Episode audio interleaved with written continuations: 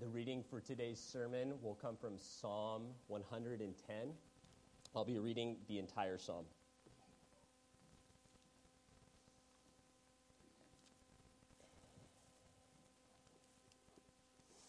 Psalm 110, a psalm of David. The Lord says to my Lord, Sit at my right hand until I make your enemies your footstool. The Lord sends forth from Zion your mighty scepter. Rule in the midst of your enemies. Your people will offer themselves freely on the day of your power in holy garments. From the womb of the morning, the dew of your youth will be yours. The Lord has sworn and will not change his mind. You are a priest forever, after the order of Melchizedek. The Lord is at your right hand. He will shatter kings on the day of his wrath. He will execute judgment among the nations, filling them with corpses. He will shatter chiefs over the wide earth. He will drink from the brook by the way. Therefore, he will lift up his head.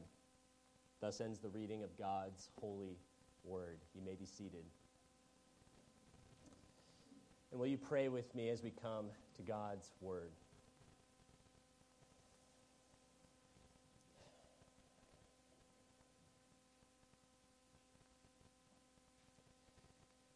Father, we thank you.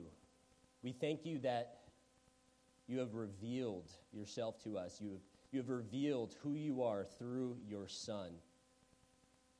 And so now, as we come to your word, may you help us to respond to that revelation rightly. Help us to respond to the one who came down at Christmas in a fitting way. Lord, I pray that all of the resistance that might reside in our hearts, any blinders, anything that we hold on to that would keep us from this Christ, would fall before the glory and majesty of your word. Strengthen us now, Lord. Strengthen us to hear and to see wondrous things from your law to the glory and exaltation of your Son. For it is in his name that we pray. Amen. Well, it's a sincere privilege to bring the word of God to you today on Christmas. Thank you, Steve, for giving me the opportunity, and thank you to each of you for your patience as I unfold a, a non traditional but hopefully a fitting Christmas passage. Well, it's Christmas, obviously, and Christmas is, is preceded by an entire season. It's preceded by the Christmas season, it's preceded by Advent. And if you're like me, perhaps you like to not only participate in the season, not only enjoy the season, but also to analyze the season. And when I analyze the season, from a, just an objective standpoint, I find it to be oddly fascinating. There, there are a couple, I mean, there are a lot of things that you could say were oddly fascinating. One would be men, large men with beards, dressing up in red suits. There's, there's nothing wrong with that, but it's just fascinating. It's just interesting. An, another would be the fact that we hang socks over our fireplaces.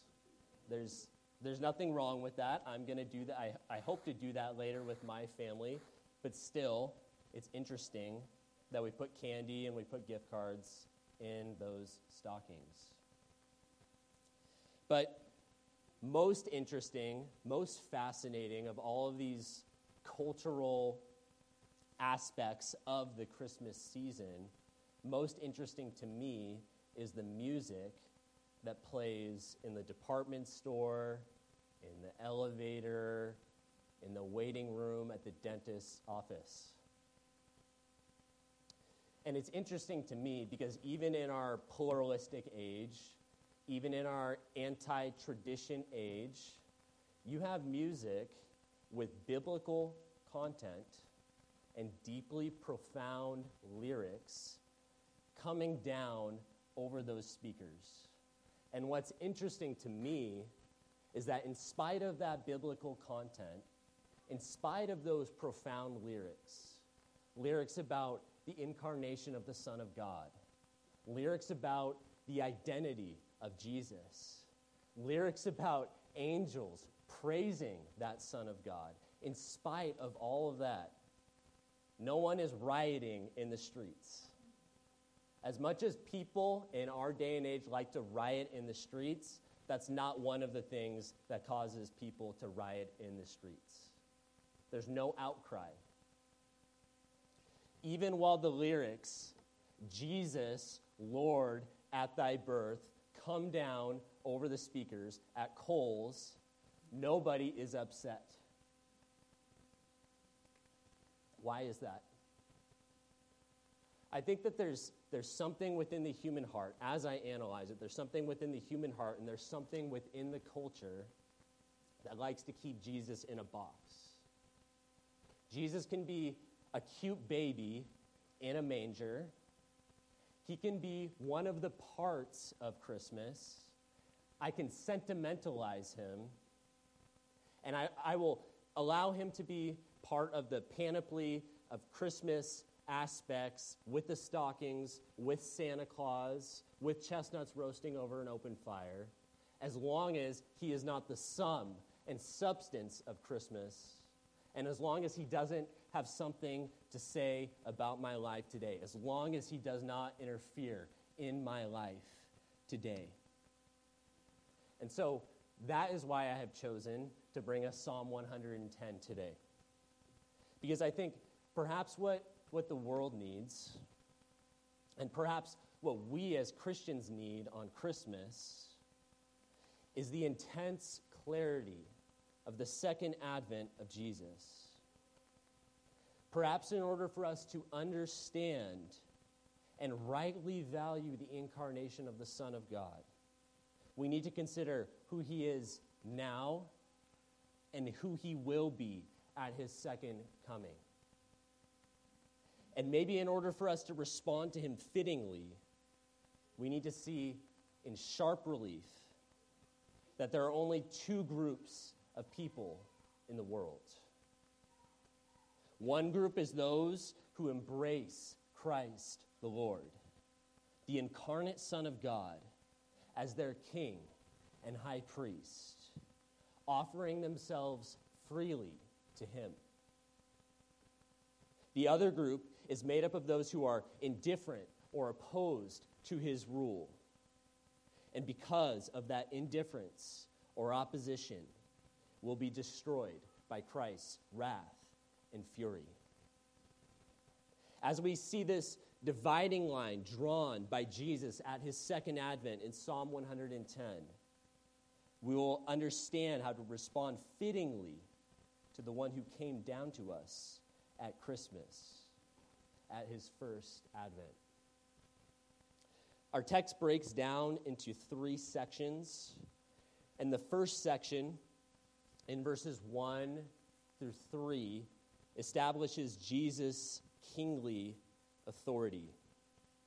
Verse 1 says this The Lord says to my Lord, Sit at my right hand until I make your enemies your footstool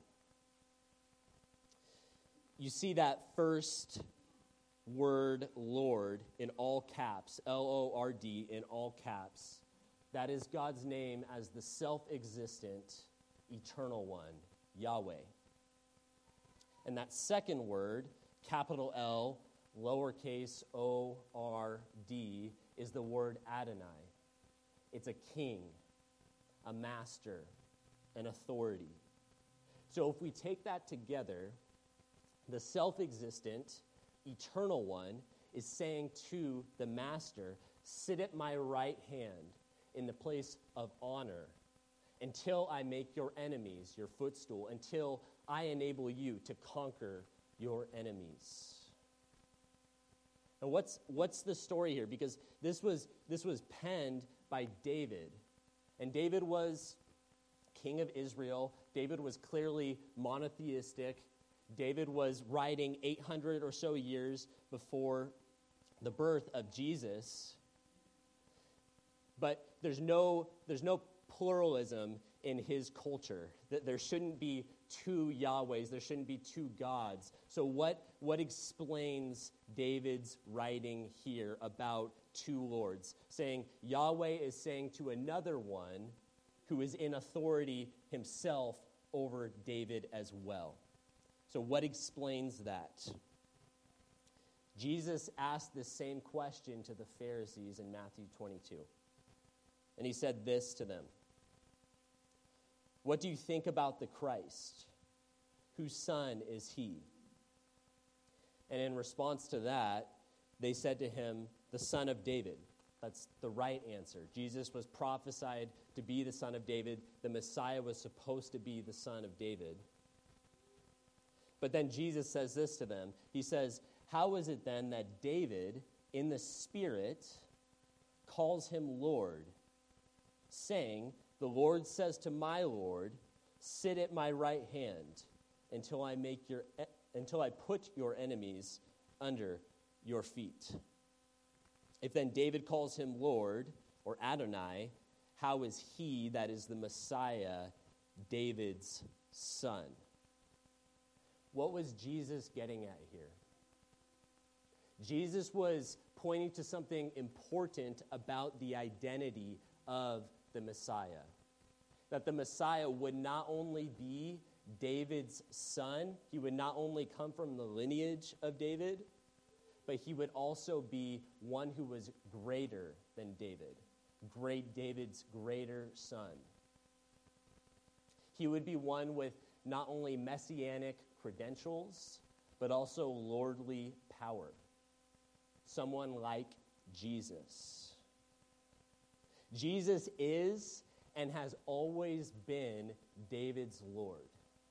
From all eternity, just as we heard in John chapter 1, he was in the beginning with God, and he was God. He was the eternal Word, and he is the eternal Word. So he's always been there, co equal with God the Father, seated in glory with him. But in the context of this psalm, God is enthroning Jesus, as it were. Yahweh, his Father, is enthroning or re enthroning Jesus. And the divine commentary we have on this from Hebrews chapter 10 is that the occasion for this re enthronement was Jesus' death. It says this But when Christ had offered for all time a single sacrifice for sins, he sat down at the right hand of God, waiting from that time until his enemies should be made a footstool for his feet. Now, of course, Jesus had to be raised in order to be reenthroned. But what this text in Hebrews points out, particularly to us, is that Jesus' death was the key to his re enthronement. We wouldn't think that that would be the case because typically when a, a person dies, they're, they're not going anywhere good. They're not being re enthroned. They're not being put in a place of power. And that's true of all but one king. Again, Jesus is great David's greater son. So, unlike David, who issued commands to his son Solomon on his deathbed, because he knew that his efficacy, he knew that his power was going to fail. Jesus ascends to the right hand of the throne of God, with the occasion being his offering of himself as a sacrifice for sins. His death all the more strengthens his authority because Jesus does not waste his own blood. The sword that Simeon said would pierce through Mary's soul, it's not to no avail. Instead, Jesus not only has the oath of Yahweh seating him at his right hand, but has the strengthening assurance of his death because, again, Jesus does not waste his own blood. He's going to continue his work and bring it about to full victory until he makes his enemies a footstool for his feet. This, this assurance, this assurance given by the oath of Yahweh in verse 1 and by the fact that Jesus will not waste his own blood, it is a terrible thing for his enemies. These are strong guarantees that the Son of God, the incarnate Son of God, the one who came down on Christmas, will bring about perfect justice. That's why it says in Psalm 2 that all must kiss the Son, they must honor him, lest he be angry and he bring about their death, their perishing forever. Now, we need to allow Jesus to define who these enemies in verse 1 are. Perhaps you're sitting here today and you say, I think Jesus was a good teacher. I, I am not his enemy. I don't feel like his enemy. I'm happy to have him be a part of Christmas. But again, we need to allow Jesus to define the terms.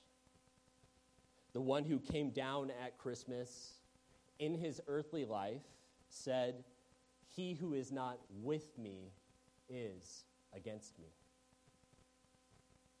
One man's words, one man's comments on this are that it's not necessary to oppose Christ in order to be against him.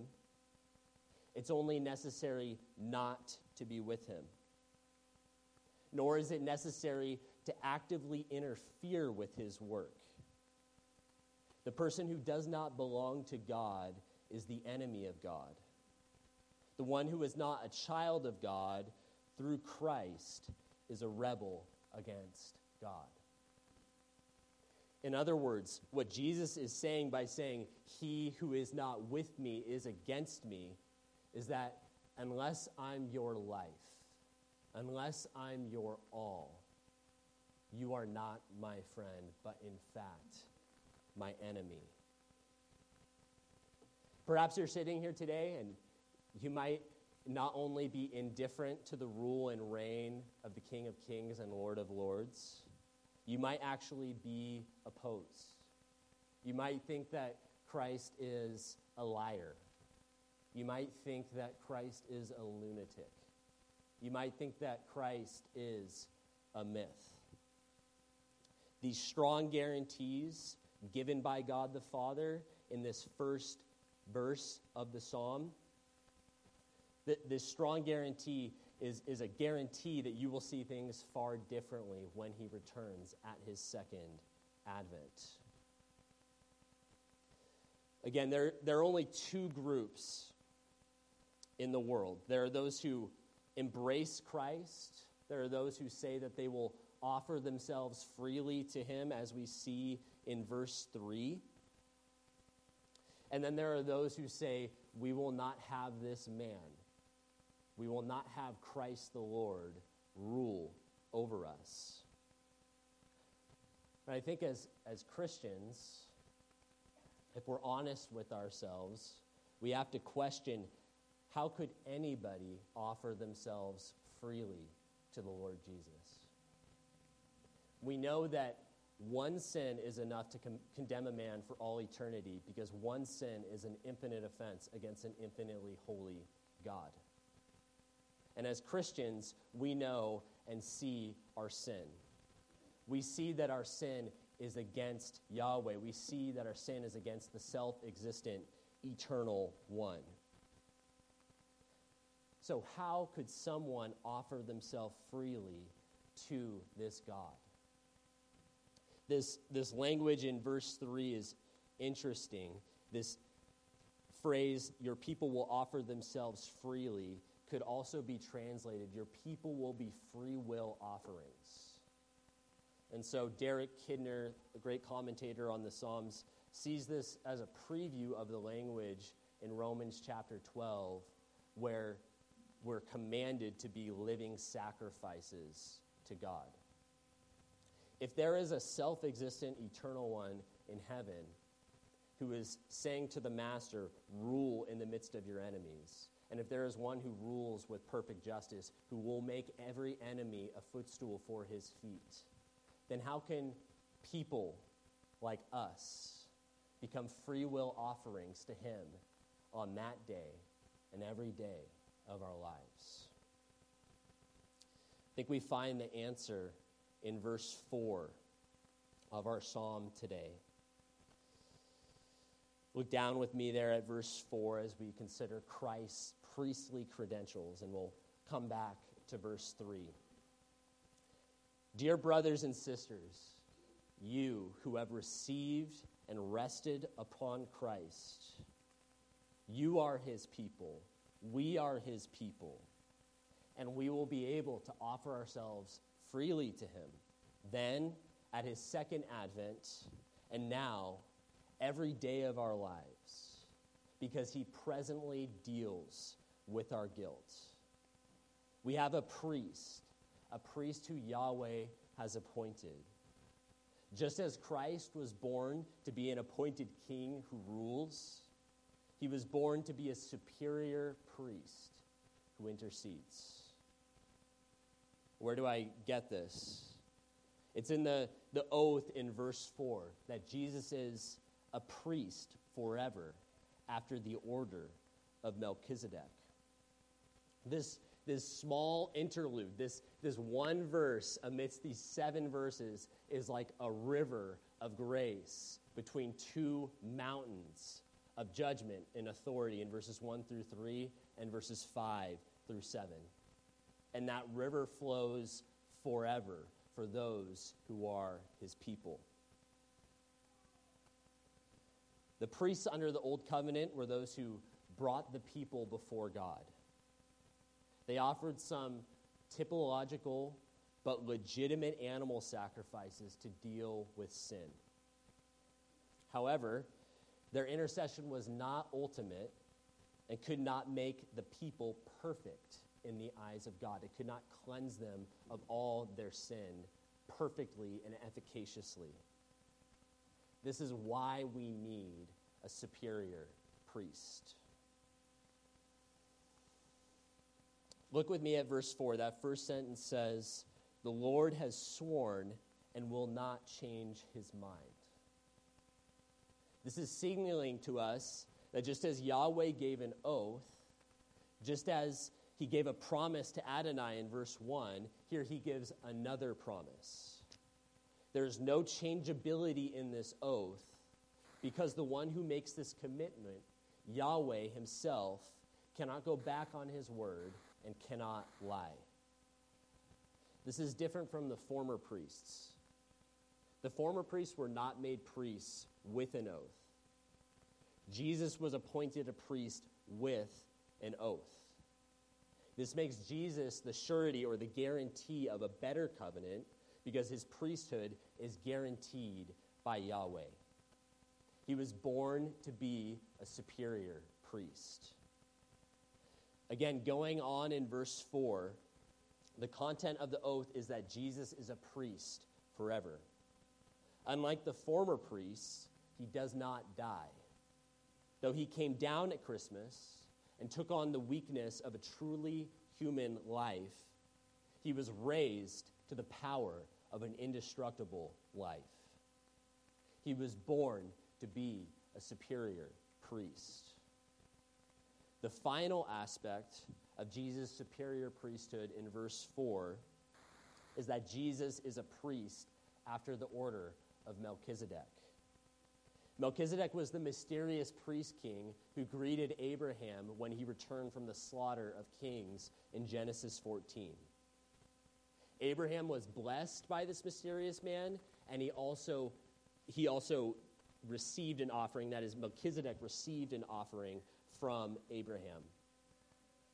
This signals to us that Melchizedek was greater than Abraham, and in turn, all of the descendants of Abraham, which included Levi and all of the priests that came from that line.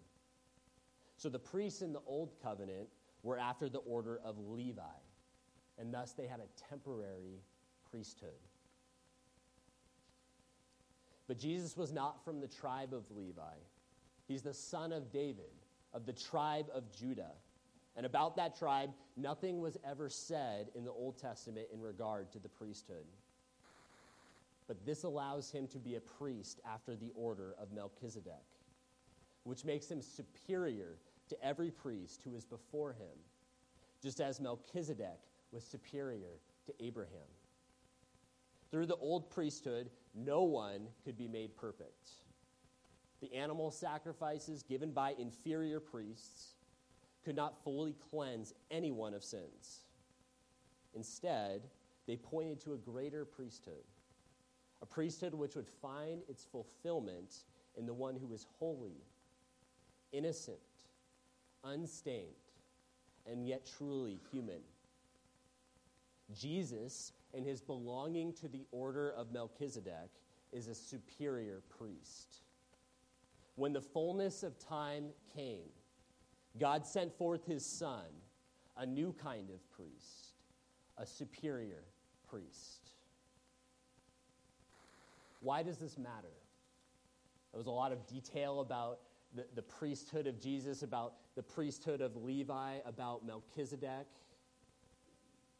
Why, why does that matter? Why does it matter that we have a new kind of priest, a superior priest? Well, Christian, let me ask you this, and I'll, I'll ask myself this question as well.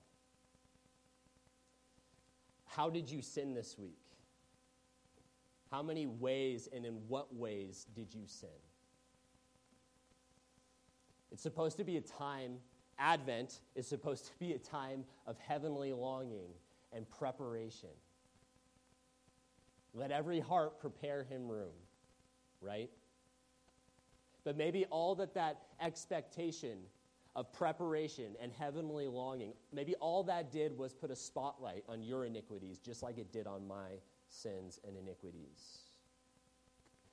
Now, with those iniquities in mind, let's consider our great high priest, the Lord Jesus. What the book of Hebrews says about the Lord Jesus in Hebrews chapter 7 is this because he is not like those priests, because he does not die, because he has the power of an indestructible life, because he continues forever. He is able to save to the uttermost all who draw near unto God through him, because he ever lives to make intercession for them. So, the question for you, Christian, is not how much did I sin this week? In what ways did I sin? Or how will I offer myself freely to Him today and on that day, the great day of His second advent? And the question is definitely not when He returns, will the incarnate God man make me a, foot, make me a footstool for His feet? No. The question for you, dear Christian, is this Am I drawing near unto God through this great high priest? That's the reason why he came. He came to die, he came to be raised, he came so that he could, in his eternal humanity, serve as a great high priest in order that we might serve him without fear in holiness and righteousness all the days of our lives. That was for the Christian. That is for the Christian. Now, to the indifferent or the opposed, I say this Will you not have this high priest? Will you not have Christ the Lord? Who was born a child and yet a king and born to be a savior? Will you not have the one who was born to save his people from their sins? He is the one, as it says in Hebrews chapter 4, who searches the thoughts and intentions of the heart. Being fully God, he is omniscient and sees into the heart of every man. And as I said before, it only takes one iniquity, one sin, one violation of his holy law to condemn you for all eternity. But the good news is this the one who searches hearts and minds is also a high priest who says, Come to me. Come to me, and I will give you rest.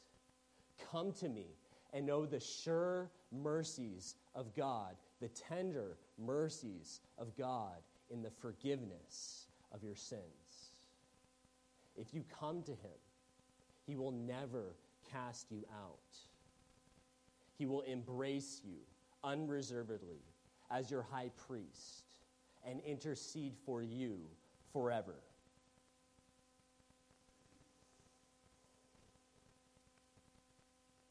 We've seen that the superior priest enables Christians to be a living sacrifice and also to offer themselves freely to him on that great day of his second advent, and that he welcomes all who come to him, even the indifferent and the opposed. This is, this is what verse 3 is speaking to. Well, now we know what verse 3 is speaking to that the people will be able to offer themselves freely and why and how they will be able to offer themselves freely. And we'll, we'll get into some more of the specifics of that verse now. They will do that on the day of his power again on his second advent in holy garments from the womb of the morning. And then it says this the dew of your youth, or the dew of Jesus' youth, will be his. There's some unique phrases there, so I'm just going to take that and sum it up for us so we, we understand the thrust of verse 3. I think we can summarize verse 3 by saying that from the dawn of that day, the great day of his second advent, the day of his return, his people will render full allegiance. And the freshness of his own everlasting life, or the dew of his youth, will continue forever because he was raised to the power of an indestructible life. That's why, that indestructible life is why, when he comes back, he will enact total victory. We see here a contrast between his first coming and his second coming. In his first coming, he became like us to sympathize with us and to offer grace. In his second coming, he's coming back in an almost superhuman humanity to destroy and enact justice upon all of his enemies. So we see in verses 5 through 7, he goes and brings his work to total victory. It says this The Lord is at your right hand. He will shatter kings on the day of his wrath, that is, on the day of Jesus' wrath. He will execute judgment among the nations filling them with corpses. He will shatter chiefs over the wide earth. He will drink from the brook by the way. Therefore, he will lift up his head. Notice in verse 5 that word kings. And then in verse 6, chiefs. And then Jesus' head in verse 7 all of those words, although they're probably translating, translated in various ways in your English Bible, all of those words are actually the same word. They're, they're the word for a head. So there are the heads of nations, essentially, that Jesus is coming back and destroying. And then there is Jesus, the great commander of his people, in verse 7, pausing in his everlasting humanity to t- take a drink from a brook briefly and then continue the pursuit, to continue the route. And what we need to pull from those verses is this On that day when he comes back, he will shatter, he will smash, he will dash asunder all other heads upon the earth. He will shatter kings, he will shatter chiefs, and then his head will be lifted up. And on that day, on that second day, the child who came down at Christmas, the one who was a baby in a manger, the one who became a servant to the point of death, that same one will be seen to be the exalted head of nations. That's all, that's all future, right? Your people in verse 3 will offer themselves. The king, the king Jesus, King Jesus will shatter kings on the day of his wrath. He will execute judgment. He will shatter chiefs. He will lift up his head. So I, I think what we need to ask ourselves today is what implications do these future realities have on our lives? For believers, I think one of those implications could be this. Peter, Peter says this in one of his letters. If, if, all, if all these things are to be destroyed in this way, what manner of people ought you to be in holiness and righteousness? There are ethical implications to the coming of Christ, to the second advent of the Lord Jesus. And that's why when we see the people offering themselves freely in verse 3, they're offering themselves in holy garments. That holy attire is symbolic of good works. And in light of the worthiness of our King, it's right for us to clothe ourselves as Christians with those good works in praise, exaltation, and adoration of our King, of the one who was born, Christ the Lord. And again, this is all future, but what are the present implications for those who are indifferent and opposed? What I think those in that group need to see here is that what's shown in verses 5 through 7, Jesus' total victory, it's a picture, it's a physical picture of what's going on in the spiritual realm day after day after day. His judgment doesn't just await that great day. But as the book of Romans says, there will be tribulation and distress for every soul who does not perfectly obey the law. And there will be tribulation and distress for every soul who does not perfectly obey the law, not because any man can, but because we must rest in Christ. We must embrace Christ. We must receive Christ to be cleansed of all of our sins. So, again, it's another strong encouragement to receive and rest upon the one who came down to us at Christmas. But what a difference, once again, it is for Christians. What a different place Christians are in. Christians will never face that wrath. Christian, you will never face this wrath, as sinful as you are. Perhaps you woke up today in gloom and in sadness because the time of year and, and the day, it's supposed to be the most wonderful time of the year and the most wonderful day of the year. But perhaps it felt, it felt like far from that. Take heart. You will never face this wrath. You will never face the second death because of the one who came down to die for you, who now intercedes for you.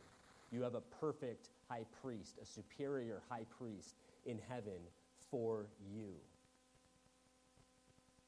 And that same superior high priest, that same one now sympathizes with you in your weakness and in all of your temptations.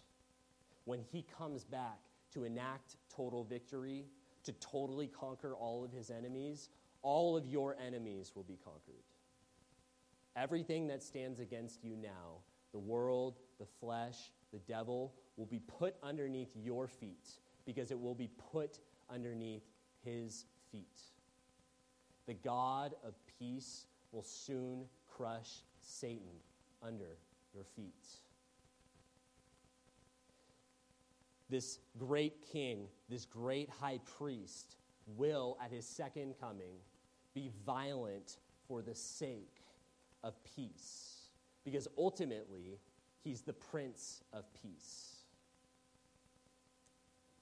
Now, with, with that concept in mind, with the fact that verse 7 ends our, our psalm, but verse 7 doesn't end the entire story, because Jesus, Jesus doesn't just come back to destroy, he comes back to establish an eternal reign of peace with that concept in mind, I'd like us to read what we also read last night from Isaiah chapter 9. You don't have to turn there. I'm just going to read this for us as we begin to close our time.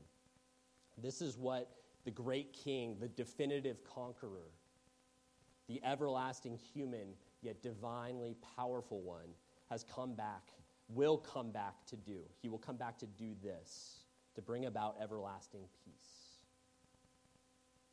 Listen to these words from Isaiah 9. For every boot of the tramping warrior in battle tumult, and every garment rolled in blood, will be burned as fuel for the fire. And that will be the end of all conflict. For to us a child is born, to us a son is given, and the government shall be upon his shoulder. And his name shall be called Wonderful Counselor, Mighty God, Everlasting Father, Prince of Peace. Of the increase of his government and of peace there will be no end. On the throne of David and over his kingdom, to establish it and to uphold it with righteousness, with justice, and with righteousness from this time forth and forevermore. The zeal of the Lord of hosts will do this. He is a prince of peace. He is the definitive conqueror. He is the one with kingly authority. In the fullness of time, he came, and in the fullness of time, he will once again come to establish this everlasting reign of righteousness and justice. Here we have another guarantee the zeal of the Lord of hosts will do this. That day is coming. Therefore, take heart this Christmas and continue to offer yourself freely to the one who was born, Christ the Lord, the Savior. Will you pray with me?